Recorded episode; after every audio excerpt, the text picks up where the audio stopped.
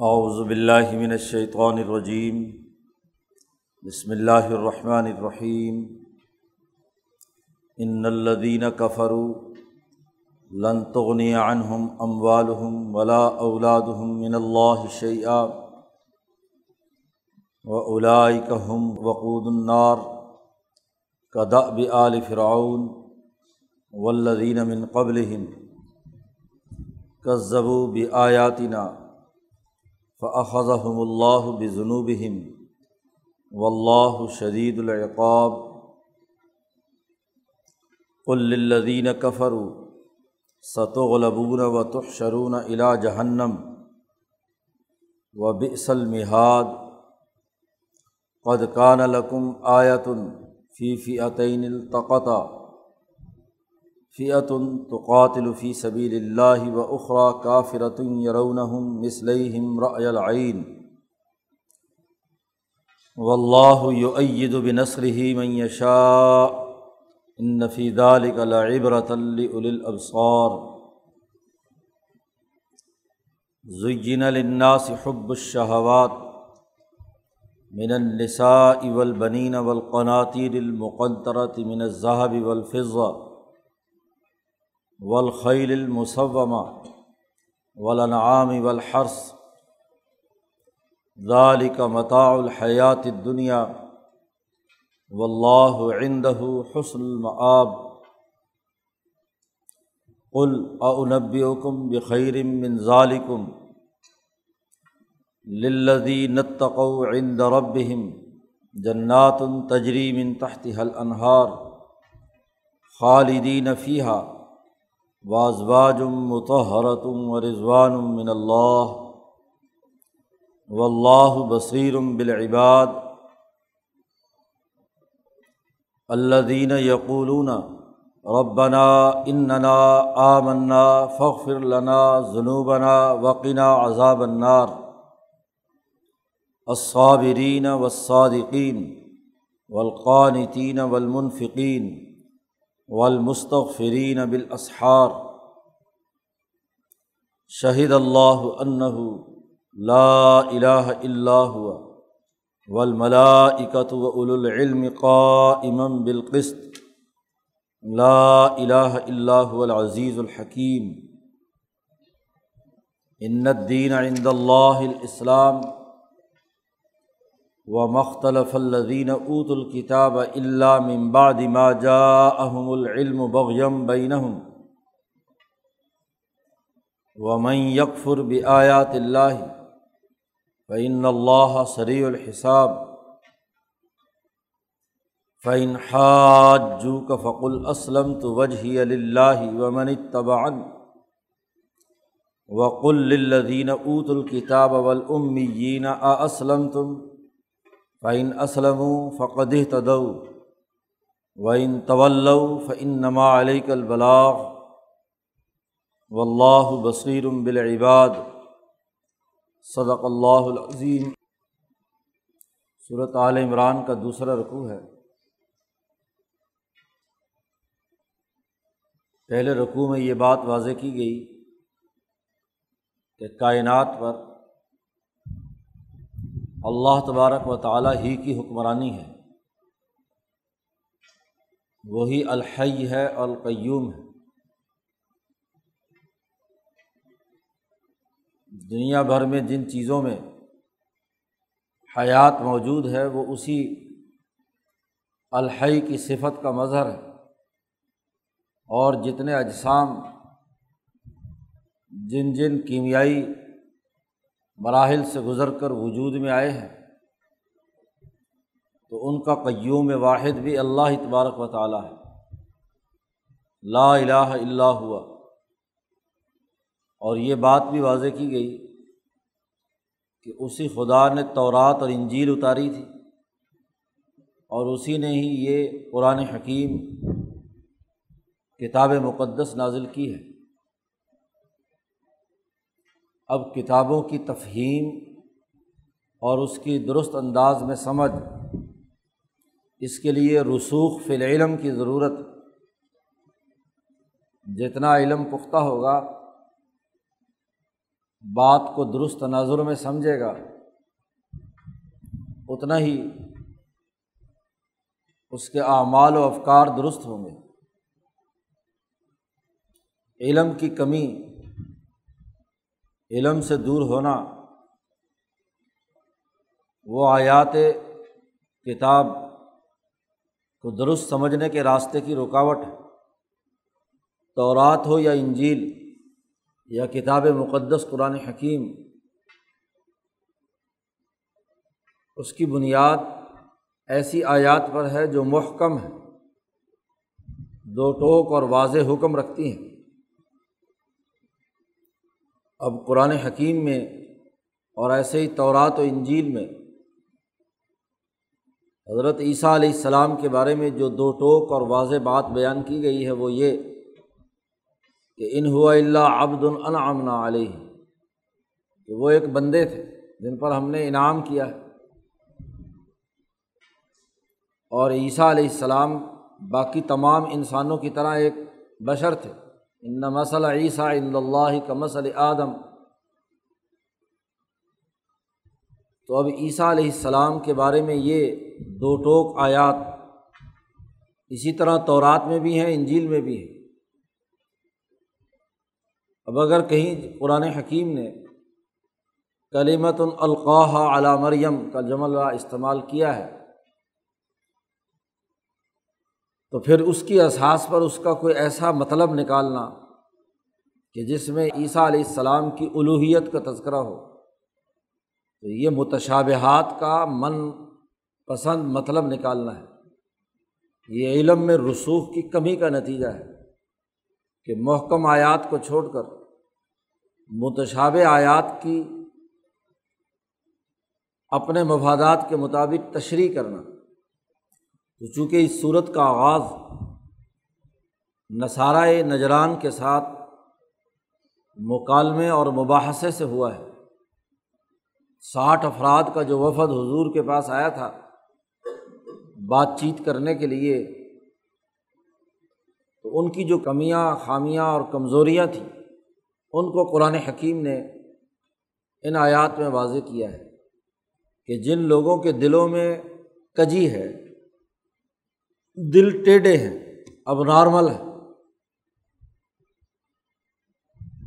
جن میں پستی ہے، نقص ہے۔ وہ بات کو درست تناظر میں نہیں سمجھ رہے۔ وہ متشابہات کے پیچھے دوڑتے ہیں۔ اور جو علم میں رسوخ رکھتے ہیں اور قلب صاف ستھرا اور مضبوط وہ اس کا صحیح معنی اور مطلب اور مفہوم سمجھ جاتے ہیں۔ تو کتاب کی اہمیت،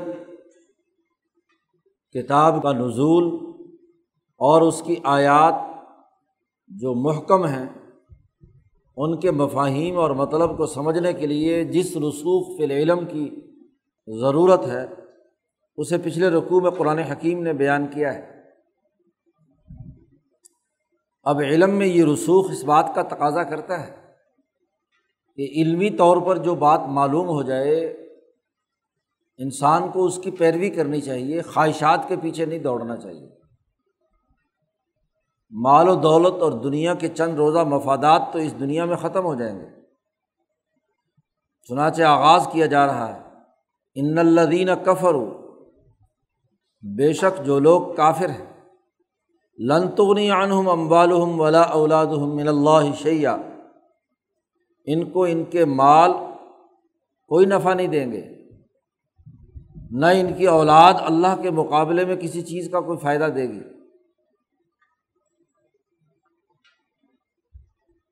عیسائیت کا پس منظر یہ ہے کہ جب نصارۂ نجران کا، عیسائیوں کا وفد نجران سے مدینہ آیا، تو اس کا سربراہ ابو حارثہ ابن علقمہ تھا۔ بہت بڑا عالم۔ تورات اور انجیل کا حافظ۔ علم بھی بہت اونچا۔ اس لیے عیسائیوں کے یہاں اسے بڑا مرتبہ حاصل تھا۔ تو جیسے ہی وہ نجران سے چلے، تو جس گدھے پر وہ سوار تھا، اس کو ٹھوکر لگی۔ گرتے گرتے بچا۔ تو اس کے ساتھ اس کا بھائی چھوٹا، قرض ابن علقمہ۔ اس نے اس کو بد فالی سمجھتے ہوئے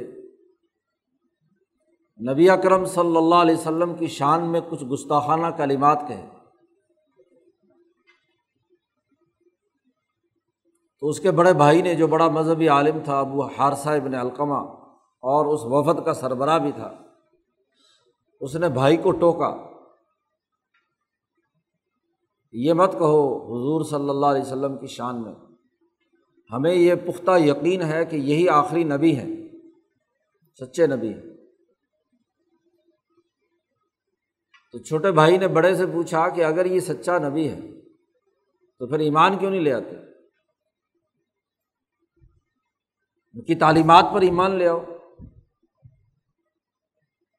اب وہ حادثہ کہنے لگا کہ اس کی وجہ یہ ہے کہ ہم ایمان اس لیے نہیں لاتے کہ یہ جو پیسر و کسرا کے جو بڑے بڑے حکمران بادشاہ ہیں، یہ ہمیں مال دیتے ہیں۔ اگر ہم محمد صلی اللہ علیہ وسلم پر ایمان لے آئے، ہم نے ایمان قبول کر لیا تو یہ کھانا پینا بند ہو جائے۔ اپنے بھائی کو چھپ کر کان میں کہتا ہے کہ اگرچہ یہ نبی برحق ہے، لیکن یہ جو حکمران اور بادشاہ لوگ ہیں، یہ ہمیں مال دیتے ہیں۔ لن ہاؤلا الملوک یہ ملوک جو ہے یہ ہمیں مال دیتے ہیں اور تو اموالن کثیرہ، بہت سے مال دیتے ہیں ہمیں۔ تو یہ مال پانی بند ہو جائے گا ہمارا۔ ہمیں بڑی عزت دیتے ہیں۔ اکرمونا، تو وہ عزت بھی چھن جائے گی۔ اور وہ مال و دولت جو ہے، وہ بھی کیا ہے؟ چھن جائے گا۔ دربار میں بڑی عزت ہے، بڑا مرتبہ ہے۔ تو اس کی وجہ سے کیا ہے؟ ہم تو مال و دولت سے اور عزت و احترام سے محروم ہو جائیں گے۔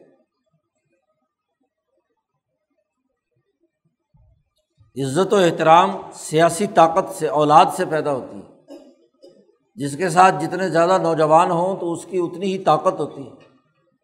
قرآن حکیم نے دونوں باتوں کو پیش نظر رکھ کر یہاں بات کہی۔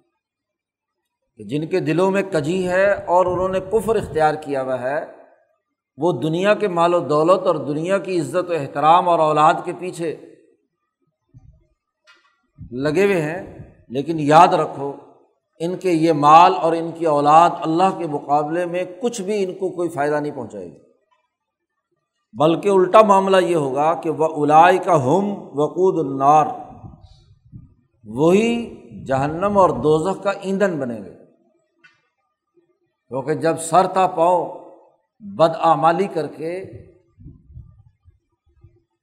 گناہوں کا بوجھ لاد لیا، تو گناہوں کو تو جلنا ہے نا۔ میل کچیل کا یا زنگ کا بنیادی عمل یہی ہے کہ اسے جلا کر راکھ کر دیا جائے۔ اور جو اصل اور خالص سونا، چاندی یا لوہا، اسے برقرار رکھا جائے۔ تو انسانیت میں جو گناہوں اور جرائم کے زنگ آلودگیاں حاصل ہیں وہ ختم ہو جائیں تو یہ جہنم کا ایندھن ہے۔ اور یہ کوئی نئی بات نہیں ہے۔ آج اس ابو حادثہ نے یہ بات کہہ دی ہے، یہ تو پرانا تاریخی تسلسل ہے۔ کدا اب آل فرعون، جیسا کہ فرعون کی ضروریت کی عادت بھی یہی تھی۔ فرعون بھی سمجھتا تھا کہ موسا برحق ہے۔ قارون اور حامان بھی سمجھتے تھے کہ موسا اور ہارون بالکل صحیح ہے لیکن انہیں یہی خطرہ تھا کہ اگر ہم ان پر ایمان لے آئے تو یہ جو ہمیں عزت حاصل ہے، ہم جو حکمران ہیں، مال و دولت ہمارے پاس ہے، یہ سب ختم ہو جائے گا۔ یہ شان و شوکت ختم ہو جائے گی۔ صرف فرعون ہی نہیں ولدین من قبل ان سے پہلے جو نمرود، شداد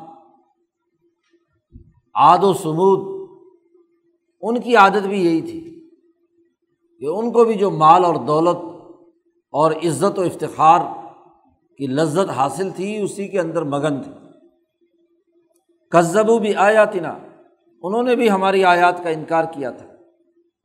فعض اللہ بھی جنوب ہم پھر اللہ نے ان کے گناہوں کے سبب انہیں پکڑ لیا۔ و اللہ شدید العقاب۔ اور اللہ تعالیٰ سخت عذاب دینے والے ہیں۔ تم اللہ کو مانتے ہو۔ نصارہ کا جو وفد نجران سے آیا تھا، اس کے سامنے جب اللہ کی حقانیت اور اس کی توحید کا حضور نے تذکرہ کیا، تو مانتے تھے کہ ہاں واقعہ۔ اللہ تبارک و تعالیٰ ایسا ہی طاقتور اور قوت والی ذات ہے، الحی القیوم۔ تو اللہ کا وصف بیان کیا کہ اگر اس اللہ کو مانتے ہو تو وہ سخت عذاب دینے والا بھی ہے۔ شدید العقاب۔ اے محمد صلی اللہ علیہ وسلم، ان سے کہہ دیجیے الدین کفر کافروں سے کہہ دیجیے ستغلبون۔ تم مغلوب ہوگے، شکست کھاؤ گے دنیا میں تم عنقریب مغلوب ہوگے۔ عیسائی دنیا کے وہ بادشاہ اور حکمران جن سے تم مال و دولت لیتے ہو، جن کے مال و دولت کی تمہیں فکر ہے کہ یہ بادشاہ ہمارا کھانا پینا بند کر دیں گے، تو ان شاء اللہ قریب ہی وہ وقت آنے والا ہے کہ وہ بادشاہ ہی ختم ہو جائیں گے تو مال کس سے لوگے؟ جس مال کے پیچھے دوڑ رہے ہو، جس سسٹم سے تم مفادات اٹھا رہے ہو، جس مال کے نشے میں تم مبتلا ہو، اس کے دینے والے ہی نہیں رہیں گے۔ ستو غلبون ان قریب مغلوب ہو جاؤ۔ و تو شرون الا جہنم، اور تمہیں گھسیٹ کر جہنم میں ڈال دیا جائے گا۔ وہ بھی اصل محاد اور جہنم بہت ہی برا ٹکانا ہے۔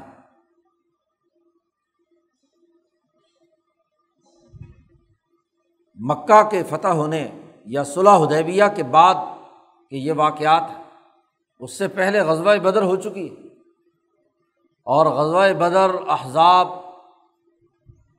جہاں دو جماعتوں کا ٹکراؤ ہوا ہے۔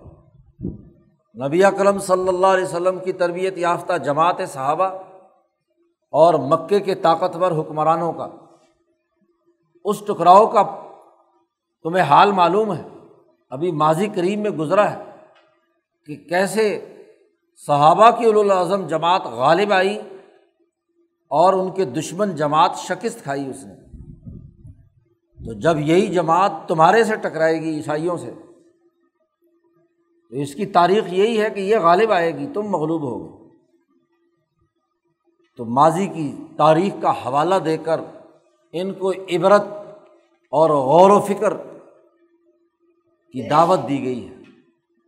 قدکانہ لقم آیتن ابھی گزر چکا تمہارے لیے نشانی کا ایک معاملہ، بدر اور وغیرہ وغیرہ۔ فی فی عطینی دو پارٹیوں کے بارے میں التقطا جن کا ٹکراؤ ہوا تھا۔ غزبۂ بدر میں ابھی دیکھا تم نے کہ دو جماعتوں میں مقابلہ ہوا۔ فیاتن تقاتل فی سبیل اللہ ایک سچی جماعت وہ تھی جو اللہ کے راستے میں قتال کر رہی تھی۔ وہ اخرا کافرتن اور ایک دوسری جماعت تھی جو کافر تھی۔ یرون ہم رعین وہ دونوں ایک دوسرے کو دیکھتے تھے کہ یہ ہمارے سے ڈبل ہے۔ یا صحابہ۔ کو پتہ چلتا تھا کہ یہ ہزار لوگ ہیں ہمارے سے دگنی تگنی طاقت رکھتے ہیں۔ اور وہ بھی یہ دیکھتے تھے کہ یہ صحابہ کی جماعت ڈبل ہے۔ تو دونوں طرف بڑی طاقتیں۔ گو یہ مثال اس جزیرت العرب کی چھوٹی دو فوجوں کی ہے۔ ایک طرف ایک ہزار، ایک طرف تین سو آدمی۔ اور کہاں کیسر و کسرا کی ہزاروں لاکھوں کی فوج اور لشکر۔ اس کے مقابلے میں چھوٹی، لیکن دونوں چھوٹی جماعتیں ہونے کے باوجود ایک دوسرے کو دیکھ رہی تھی کہ شاید یہ بہت بڑی طاقت ہے۔ تو ایک دوسرے کو بڑی طاقت سمجھنے والی دو جماعتوں کے درمیان ابھی ٹکراؤ ہوا ہے۔ و اللہ یعید بنسر ہی اللہ تعالیٰ نے تائید کی اور نصرت کی جس کی چاہا جو اللہ کی جماعت ہوگی اسی کو اللہ تعالیٰ اس کی مدد کرے گا، نصرت کرے گا۔ جو اللہ کی دشمن جماعت ہے اس کی اللہ تعالیٰ کیسے مدد کرے گا؟ تو ابھی تم نے دیکھا کہ کیسے ایک بڑی طاقت اس کو اس جماعت نے مغلوب کیا ہے اور سچی مسلمان جماعت غالب آ کر رہی ہے۔ تو ان نفی ظالی کا لعب رتل الابصار۔ اس میں صاحب بصیرت لے اور دیکھنے والے لوگوں کے لیے بڑی عبرت ہے۔ اسی سے تم دیکھ لو کہ جب تمہارے ساتھ ٹکراؤ ہوگا تو تمہیں بھی شکست ملے گی۔ ستو غلبونا ان قریب تم بھی مغلوب ہو۔ تو کفر کی مغلوبیت کا اعلان کیا گیا۔ یہ جو مال و دولت کی محبت میں مبتلا ہے، اس کی وجہ کیا ہے؟ قرآن حکیم اس کی وجہ بھی بیان کر رہا ہے۔ زین الناس لوگوں کے لیے بہت ہی مزین اور خوبصورت بنا دیا گیا۔ لوگ فریفتہ ہو جاتے ہیں۔ حب الشہوات، شہوتوں اور خواہشوں کی محبت میں۔ خواہشات، کھانے کی خواہش ہو یا جنسی خواہش ہو یا جسمانی خواہشات ہو خواہشات کی یہ محبت انسانی دلوں میں مزین بنا دی گئی ہے۔ اور شیطان اسے بڑھا چڑھا کر بہت زیادہ کئی گنا بڑھا دیتا ہے۔ تو انسانوں کے لیے ان شہبات کی محبت مزین کر دی گئی۔ کون کون سی شہبات قرآن نے اس کی تفصیل بتلائی۔ من النسائی، سب سے پہلے، سب سے زیادہ انسان کے لیے خواہشات اور شہوت کا مرکز عورتیں ہیں۔ سب سے پہلے ان کے جال میں انسان پھنستا ہے۔ وہاں دین ایمان لٹا بیٹھتا ہے، خواہشات کے پیچھے۔ تو شہوتوں میں سب سے پہلے من نسائی عورتیں۔ عورتوں سے پھر پیدا ہونے والے بچے اور بیٹے، بنین۔ اولاد کی محبت میں گرفتار ہو جاتا ہے۔ اولاد کے لیے سب کچھ کرنا چاہتا ہے، یہ مال مل جائے، یہ مال۔ یا تو بیوی کے کہنے پر مال و دولت رشوت یا لوٹ مار کا اکٹھا کر کے لے کر آتا ہے۔ بیوی کے ساتھ جنسی خواہش کا تعلق داخل ہو گیا تو وہاں سے مال کی محبت پیدا ہو گئی۔ اور جب اولاد پیدا ہو جاتی ہے تو پھر اولاد کے لیے صحیح ہو یا غلط مال اکٹھا کرنے لگ جاتا ہے۔ اس کی محبت اور پھر کہا ول قناطیر الموقنطرتی من ذہبی ولفظہ پھر سونے اور چاندی کے زیادہ سے زیادہ ڈھیر اکٹھا کرنے کی خواہش میں مبتلا ہو جاتا قناطیر بہت بڑے، ڈھیر سونے اور چاندی کے خزانے بڑے بڑے لاکرز میں رکھتا ہے۔ بڑے بڑے کیا ہے؟ گھروں میں خزانہ بنا کر رکھتا المقنترا جمع کیے ہوئے۔ بینک بینک بھی کس کو کہتے ہیں؟ مال کو جمع کرنے کا مرکز۔ اور کنترا عربی میں کہتے ہیں، کسی چیز کو ایک جگہ پر لا کر جمع کرنا۔ خاص طور پر سونے چاندی کو جمع کرنا۔ تو سونے چاندی کو جمع کرنے کا عمل وہ شروع ہو جاتا ہے۔ قناطیر المقنترا اب زر یعنی سونا اور چاندی نہ براہ راست کھایا جا سکتا ہے، نہ پیا جا سکتا ہے، نہ پہنا جا سکتا ہے۔ یہ تو صرف اجناس کے تبادلے کے درمیان ایک سہولت۔ تو اصل چیز تو انسان کی ضرورت وہ کھانا، پینا یا پہننا ہے۔ جو انسان کی ضرورت پوری کرے۔ اب ایک وقت میں انسان ایک ہی لباس پہنے گا۔ ایک وقت میں ایک یا دو یا تین چپاتی کھا لے گا۔ اس سے زائد تو نہیں۔ ایک وقت میں ایک کمرے کے ایک بیڈ پر دو بائی چھ فٹ کی جگہ پر ہی سوئے گا نا۔ چاہے کتنا بڑا محل اکٹھا کر لے۔ تو جتنے بھی وہ اکٹھا کرے، لیکن اس کے وجود کے سائز کے مطابق یہ تو نہیں ہو سکتا۔ ایک دو روٹیوں کی ضرورت ہے، بیک وقت دس، پندرہ، بیس روٹیاں پیٹ میں ڈال لے۔ تو حشر کیا ہوگا اس کا یہ بھی نہیں ہو سکتا کہ کئی کنالوں کے گھر کے اندر ٹانگیں پھیلا کر سوئے کتنی لمبی ٹانگیں ہیں اس کی۔ یہ بھی نہیں ہو سکتا کہ ایک سوٹ کے اوپر دوسرا، تیسرا، دس، بیس، تیس سوٹ پہن کر لوگوں کے سامنے آئے گے کہیں گے پاگل ہے۔ مجنون یہی کام کرتے ہیں۔ یا اسی طریقے سے سونا چاندی بھی ہو تو کیا اس کو کھا سکتا ہے؟ نہیں۔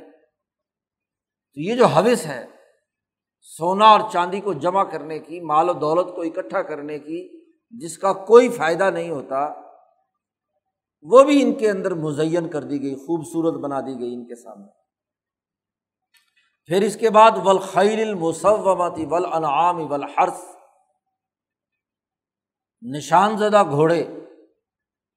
وہ گھوڑے جن کے چاروں پاؤں سفید ہوتے ہیں۔ اور ماتھے پہ سفید ٹکیا ہوتی ہے والا نسل کا گھوڑا۔ تو نسلی گھوڑوں کی محبت میں مبتلا ہو گیا اور اگر گھوڑے نہ ہوں تو گھوڑوں کی جگہ پر آج جو ہارس پاور رکھنے والی گاڑیاں ہیں۔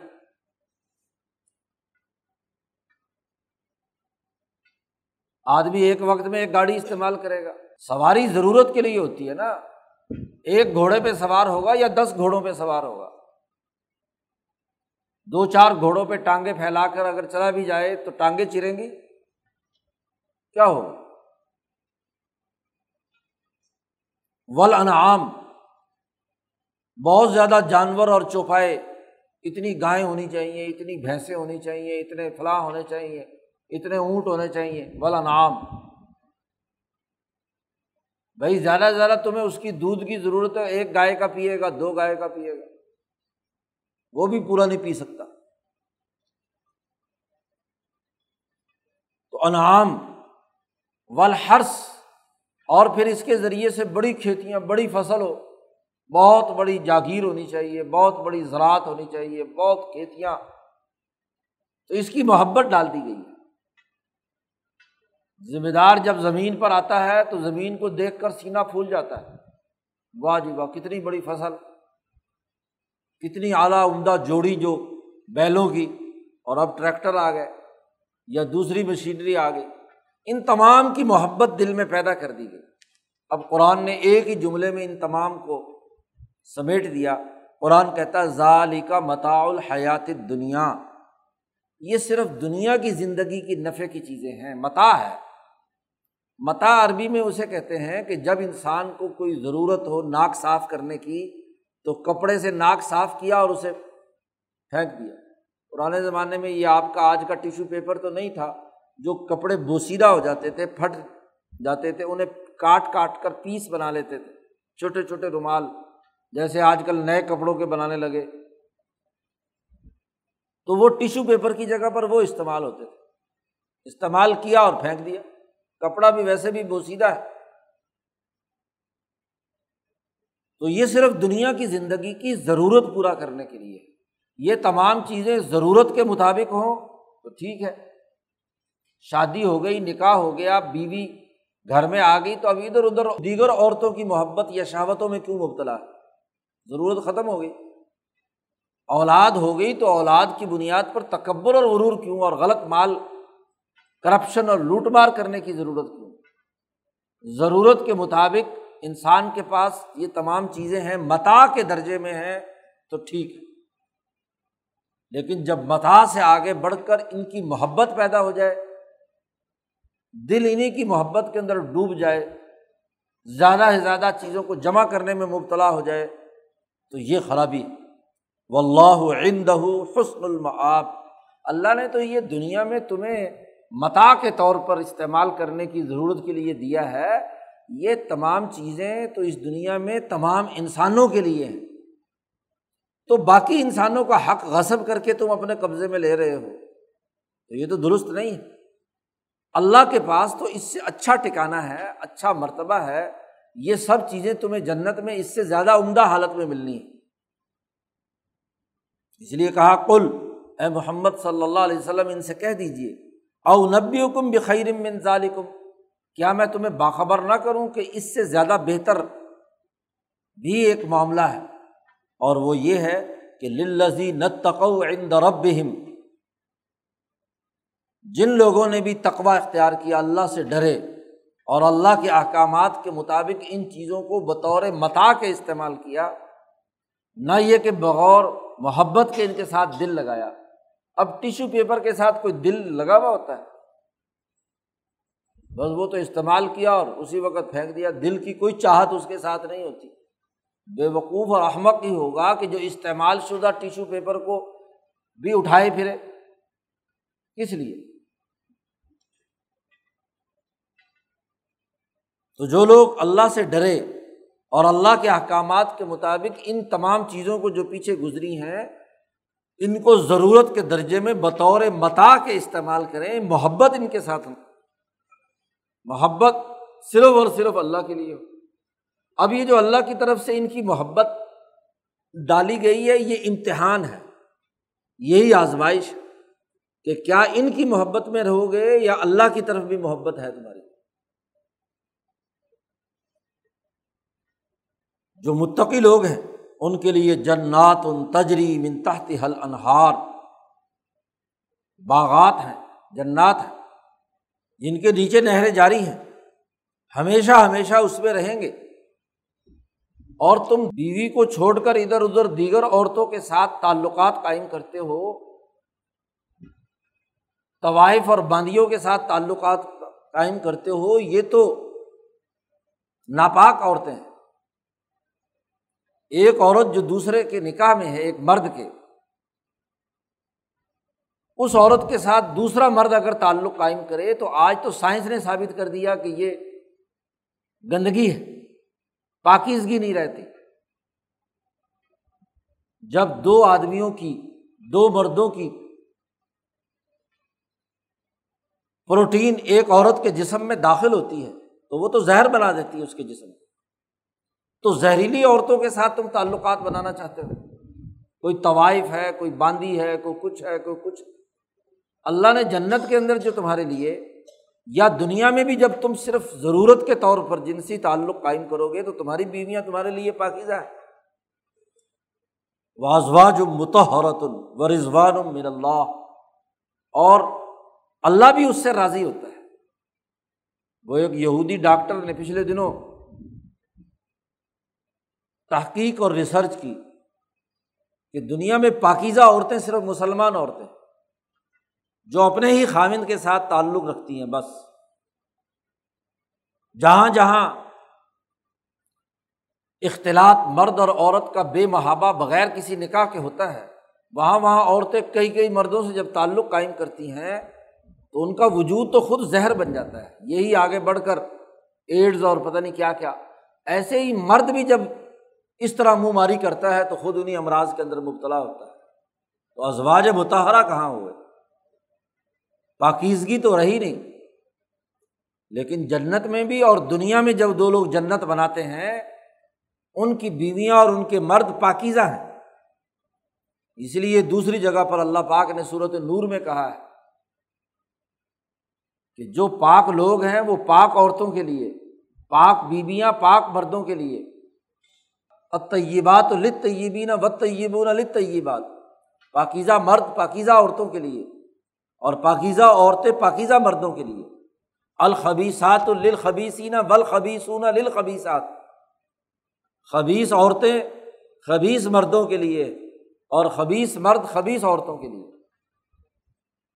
تو وہاں اللہ پاک نے جہاں حضرت عائشہ صدیقہ رضی اللہ تعالیٰ عنہ کی برات کا اعلان کیا، تو وہاں واضح طور پر دو ٹوک بات بتلا دی کہ پاکیزہ مردوں کے لیے پاکیزہ بیویاں دنیا میں بھی۔ یہ ازواج متحرہ صرف دنیا ہی میں نہیں بلکہ آخرت میں بھی و رضوان من اللہ اور اللہ کی رضا ہے۔ یہ بات واضح کرنے کے بعد اللہ فرماتے و اللہ بصیر بالعباد۔ اللہ تعالیٰ خوب دیکھ رہا ہے اپنے بندوں کو کہ سچے بندے اس کے عبادت گزار کون ہے؟ کون ہے اللہ کے بندے العباد؟ اللہ دین یقولون ربنا اننا آمنا فخر لنا جنوبنا وقنا عذاب النار۔ اللہ کے بندے وہ ہیں جو یہ دعا مانگتے ہیں کہ اے ہمارے پروردگار، بے شک ہم ایمان لائے تجھ پر۔ فخ فر لنا جنو بنا ہم سے جو کوتاہیاں اور غلطیاں ہوئی ہیں وہ معاف کر دے اور ہمیں جہنم کے عذاب سے بچا۔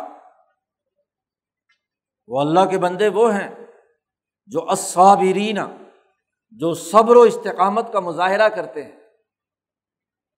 اپنی ہی بیوی پر صبر کرتے ہیں، ادھر ادھر منہ ماری نہیں کرتے۔ ضرورت کے مطابق مال پر صبر کرتے ہیں، زیادہ کی محبت اور خواہشات کے پیچھے نہیں دوڑتے۔ زیادہ سواریاں، زیادہ کھیتیاں، زیادہ چوپائے اس کے چکر میں مبتلا نہیں ہوتے۔ اور اگر زیادہ اکٹھی ہوں بھی ان کی محنت اور طاقت سے، تو اجتماعی فلاح و بہبود کے لیے اسے خرچ کرتے ہیں۔ جد و جہد سے خوب کماتے ہیں اور کما کر انسانی بھلائی کے لیے اسے خرچ کرتے ہیں۔ جیسے عثمان غنی رضی اللہ تعالیٰ عنہ، بڑے بڑے صحابہ جنہوں نے تجارت اور کاروبار کے ذریعے سے چیزیں کمائیں اور وہ اجتماع پر پوری سوسائٹی پر خرچ کر دی۔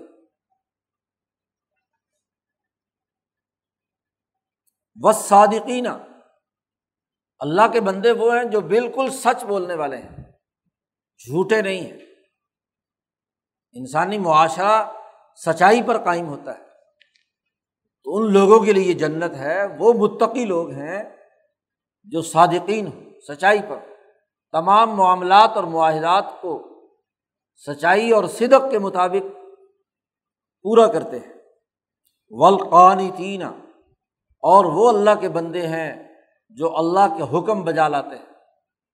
فرما بردار ہے ول منفقین اور اللہ کے بندے وہ ہیں جو اللہ کے راستے میں مال خرچ کرتے ہیں۔ محنت و مشقت سے زیادہ سے زیادہ کماتے ہیں اور زیادہ سے زیادہ انسانیت پر خرچ کرتے ہیں انسانی مسائل حل کرنے کے لیے۔ اور آخری بات فرمائی ول مستفرین بال اسہار صبح شہری کے وقت اٹھ کر اللہ سے مغفرت مانگتے ہیں استفار پڑھتے ہیں۔ اپنے گناہوں کی معافی مانتے ہیں۔ باوجود اس بات کے کہ ایمان لائے، گناہوں کے معافی کی درخواست کی، صبر و استقامت کا مظاہرہ کیا، سچائی پر قائم رہے، اللہ کا حکم بجا لائے اور اللہ کے راستے میں مال خرچ کیا، پھر بھی اللہ سے ڈرتے رہتے ہیں کہ کہیں کوتاہی تو نہیں ہو گئی۔ پھر بھی صبح کو اٹھتے ہیں اور استغفار پڑھتے ہیں۔ حدیث پاک میں آتا ہے کہ صبح کے وقت اللہ تبارک و تعالیٰ آسمان دنیا پر آتے ہیں اور انسانیت کو مخاطب کر کے کہتے ہیں حل میں مستفرن کیا کوئی مجھ سے مغفرت طلب کرنے والا ہے؟ فاغفر لہو، میں اس کو معاف کر دوں۔ تو جو بندے اس وقت اٹھ کر اللہ کے اس سوال اور اللہ کے اس پکار کا جواب دیتے ہیں، اللہ تعالیٰ فوراً ان کی اس گناہوں کو معاف کر دیتا ہے امام شاہ ولی اللہ فرماتے ہیں کہ اللہ کی تجلی بالکل اس عرض کے قریب پہنچتی ہے اور پوری انسانیت کو مخاطب کر رہی ہوتی ہے۔ جو اللہ والے ہوتے ہیں، وہ اللہ کی اس پکار کو سنتے ہیں، اٹھتے ہیں تعجد پڑھتے ہیں، استغفار پڑھتے ہیں، معافی مانگتے ہیں، تو اللہ پاک ان کی گناہوں کو معاف کرتا ہے۔ صبح کے وقت اٹھنا جس میں انسانی کی صحت اور روح انسانی کی صحت کے لیے ناگزیر اور ضروری ہے۔ اس لیے حضور صلی اللہ علیہ وسلم نے فرمایا کہ جو لوگ صبح کی نماز نہیں پڑھتے اٹھ کر اور نیند کے مزے لیتے ہیں، وہ وہ لوگ ہیں کہ جن کے کان میں شیطان نے پیشاب کر دیا اور اس کو تھپکی دیتا ہے۔ کہ لیل طویل، بات ابھی لمبی پڑی ہے، سو جا۔ جی تو خوب اس کو تھپکی لگا کر سلاتا ہے، غفلت میں مبتلا کرتا ہے۔ اس لیے سحر خیزی انسانی جسم اور اس کی روح کی ترقی کے لیے بہت مفید۔ یہ جو سچے اللہ کے بندے ہیں، شاہد اللہ انہ لا الہ اللہ اللہ تعالیٰ گواہی دیتا ہے کہ اللہ کے علاوہ کوئی اور خدا نہیں۔ کوئی عیسیٰ، کوئی مریم، کوئی تسلیس کا عقیدہ، کوئی ازیر کوئی خدا نہیں۔ اللہ بھی یہ گواہی دیتا ہے ول ملا اور فرشتے بھی یہ گواہی دیتے ہیں جو اللہ کا نظام چلا رہے ہیں اس پوری کائنات کا۔ کسی ملک کا نظم و نسق چلانے والی انتظامیہ بھی اس بات کا یقینی طور پر اعتراف کرے کہ ہاں وہی حکمران ہے جس کی بات ہم مان رہے ہیں۔ انتظامیہ ہی خلاف ہو جائے کسی حکمران کے تو پھر اس کی کیا بات ہے؟ تو پوری کائنات کی انتظامیہ فرشتوں کی مالا اعلیٰ اور مالا سافل کے تمام فرشتے بھی یہ گواہی دیتے ہیں۔ وہ اول العلم اور ایسے اہل علم جو عدل و انصاف پر قائم ہے وہ بھی گواہی دیتے ہیں۔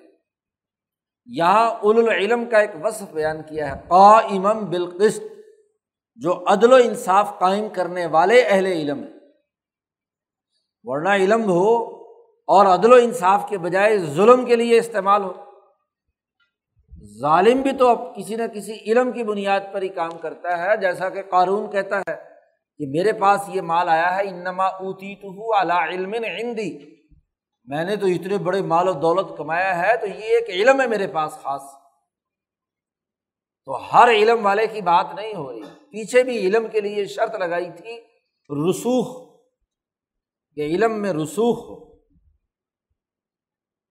کہ اس شے کی جو حقیقت و ماہیت آپ نے سمجھی، اس کے عقلی، نقلی دلائل بھی آپ کے پاس ہوں۔ اس کی لاجک بھی آپ جانتے ہوں۔ یہ علم میں رسوخ کی بات ہے۔ اور جو ویسے ہی سنا سنایا علم ہوتا ہے، پیدل خبر ہوتی ہے، جس کے پیچھے کوئی دلیل نہیں ہوتی، تو وہ علم ناقص اور ادھورا علم علم بھی ہو اور علم کے ساتھ ایک شرط لگائی۔ مفسرین نے یہاں قائم بالقست کا ترجمہ کیا، المقیمین بالقست وہ لوگ جو عدل و انصاف قائم کرنے والے ہیں۔ علم کے بل بوتے پر انسانی معاشرے کو عدل پر قائم کرنے والے اہل علم ہیں۔ وہ بھی یہ گواہی دیتے ہیں کہ اللہ کے علاوہ کوئی اور خدا نہیں۔ اور جو علم فروش ہے ان کی تو بات ہی نہیں ہو رہی۔ اس لیے علم نافع ہو یعنی عدل والا ہو، اور نافع تبھی ہوگا، اس سے یہ بات معلوم ہو گئی کہ جو قائم بالقست ہو، جو عدل و انصاف قائم کرنے والے۔ لا الہ اللہ العزیز الحکیم۔ اللہ کے علاوہ کوئی اور خدا نہیں ہے اور وہی خدا ہے جو العزیز بھی ہے، زبردست بھی ہے اور حکمت والا بھی ہے۔ قرآن اعلان کرتا ہے، ان دین عند اللہ اسلام بے شک دین اللہ کے نزدیک صرف اور صرف اسلام ہے۔ اللہ کے اپنے آپ کو سپرد کر دینا ہے، فرما برداری اختیار کرنا ہے۔ تو ایک زمانے میں یہ مسلمان یا فرما بردار تورات کو ماننے والے تھے، انجیل کو ماننے والے تھے، حواریین تھے، تو وہ مسلمان تھے۔ اور آج آخری نبی آ گئے، ان پر کتاب آ گئی، آج اس کو ماننے والا مسلمان شمار ہوگا۔ وہ مختلف الدین اوت الکتاب اللہ ممباد ما جا احم العلم۔ اور یہ لوگ جو اہل کتاب ہے یعنی تورات اور انجیل والے ہیں یہ علم آنے کے بعد اگر کتاب مقدس قرآن حکیم یا نبی اکرم صلی اللہ علیہ وسلم کی بات نہیں مان رہے، تو اس کی وجہ کیا ہے؟ بغ یم بین ہوں یہ آپس میں ضد اور حسد کا معاملہ ہے۔ مال و دولت کا حصول ہے۔ اب جان رہے ہیں کہ یہ نبی برحق یہ کتاب برحق لیکن ضد اور حسد کی وجہ سے اس کو تسلیم نہیں کرتے یاد رکھیے ومن یکفر بے آیات اللہ جو بھی اللہ کی آیات کا انکار کرے گا فعن اللہ سری الحساب، اللہ تعالیٰ جلد اس سے حساب لینے والے ہیں۔ جب مذہبی طبقہ رجت پسند بن کر ظلم کا نمائندہ بن جائے اور مفاد پرستی میں مبتلا ہو جائے، قرآن وہاں بڑے سخت جملے استعمال کرتا ہے۔ ایک جاہل غلطی کر رہا ہے تو اس کی جہالت کی کوئی وجہ ہو سکتی ہے کہ بیچارے کو پتہ نہیں۔ اس لیے وہ کسی بات سے نہ واقف تھا، اس لیے نہیں اسے مانا۔ لیکن جانتے بوجھتے ہوئے بھی پھر اس پر عمل نہ کرنا یہ بہت بڑا جرم آپ قانون سے واقف نہیں ہیں اور آپ سے غلطی ہو گئی تو پہلی دفعہ معاف کیا جا سکتا ہے۔ بار بار قانون کی واقفیت اور کے باوجود اسے توڑنا بڑا جرم ہے۔ لیکن جو قانون جانتا ہے، سمجھتا ہے، اس کے باوجود توڑتا ہے، اس کے لیے تو پھر کیا ہے؟ اس کا مطلب ضد اور بغاوت پھر اس کی سزا بھی اتنی ہی کڑی تو قرآن حکیم نے جیسے پیچھے یہودیوں کی بد اخلاقی پر بڑے سخت جملے استعمال کیے ہیں، تو یہاں عیسائیوں کی بد اخلاقی، کہ جن کے پاس انجیل اور بائبل ہے، علم ہے، لیکن علم وہ ظلم کے لیے استعمال کرتے ہیں۔ تو پیچھے شدید العقاب کہا عزیز الزنتقام کہا، طاقتور ہے اور انتقام لینے والا ہے، اور یہاں کہا سری الحساب ہے، جلد حساب لینے والا ہے۔ اب حقانیت ثابت ہو چکی ہے کہ برحق دین دین اسلام ہی ہے۔ خطاب ہو رہا ہے، وہ جو ساٹھ بڑے بڑے عیسائی آئے ہوئے ہیں، نجران کے، وہ ساٹھ ان سے کہا جا رہا ہے فین جو کا اگر ان تمام کے باوجود تم مجھ سے جھگڑا کرتے ہو، تو اے محمد صلی اللہ علیہ وسلم آپ ان سے کہہ دیجیے کل اسلم تو وجہ اللہ ومن تبان میں اور میرے پیروکار، ہم تو اللہ کے لیے اپنے آپ کو، اپنے وجود کو، ہم اپنے چہرے کو سپرد کر چکے۔ ہم تو فرما بردار ہیں۔ تم مانو یا نہ مانو تمہاری اس حجت بازی سے یہ نہیں ہوگا کہ ہم اپنا دین چھوڑ دیں گے۔ دلائل سے بات سمجھاؤ، نہیں سمجھ میں آتی تو خود اس پر استقامت اختیار کرو۔ چنانچہ اس وفد میں سے وہ قرض ابن علقمہ جب اس کے سامنے یہ دلائل واضح ہو گئے تو اس کو اپنے بھائی کی وہ بات یاد آئی۔ کہ بھائی نے وہاں نجران سے چلتے ہوئے کہا تھا کہ نبی تو برحق ہے۔ لیکن مال و دولت کی وجہ سے ہم کیا ہے ایمان نہیں لاتے۔ تو قرض نے کہا کہ جناب بھائی صاحب، آپ نے یہ بات کہی تھی، میں تو اب مسلمان ہو رہا ہوں۔ وہ مسلمان ہو گئے، صحابی بنے۔ حق واضح ہو گیا۔ تو حضور کی اس دعوت کے بعد جو ان میں صحیح مزاج رکھنے والے لوگ تھے، وہ مسلمان ہوئے۔ اور جو تکبر اور غرور اور اپنے علم کو غلط مقاصد حسد اور ضد کے اندر پڑے ہوئے تھے۔ وہ ویسے کے ویسے رہ گئے۔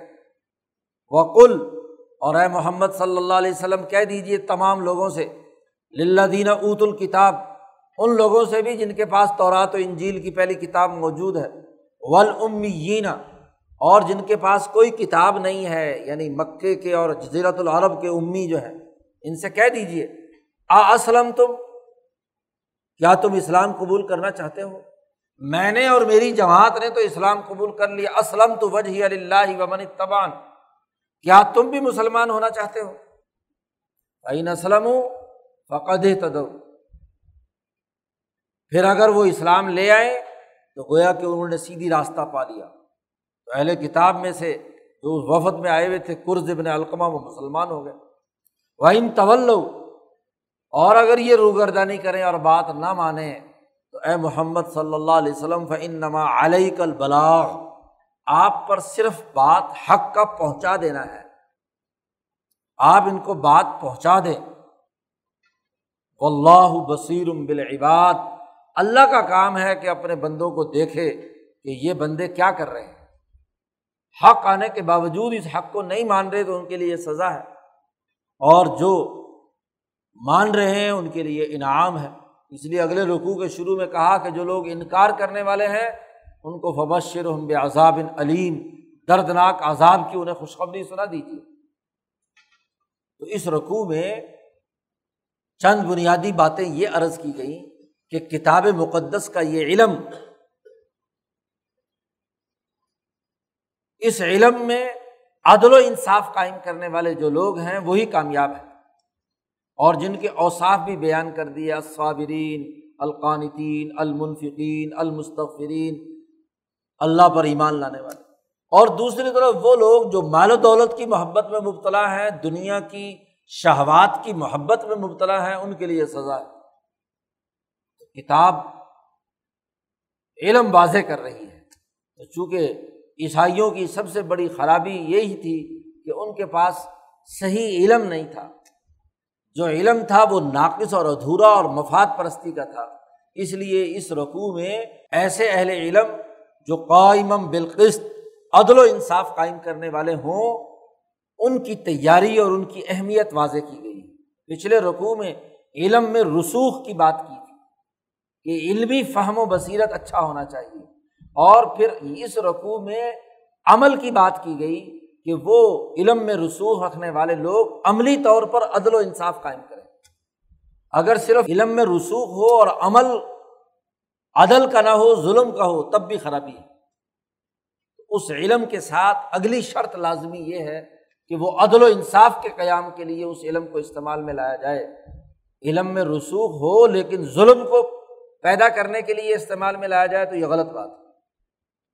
اس طرح قرآن حکیم نے اپنی بات بڑی وضاحت کے ساتھ، یہ مکالمہ چل رہا ہے نجران کے عیسائیوں کے ساتھ، تو اس مکالمے میں بڑی دلائل کے ساتھ اپنی بات سمجھائی ہے۔ اللہ تعالیٰ قرآن حکیم کو سمجھنے اور اس پر عمل کرنے کی توفیق عطا فرمائے۔ اللہ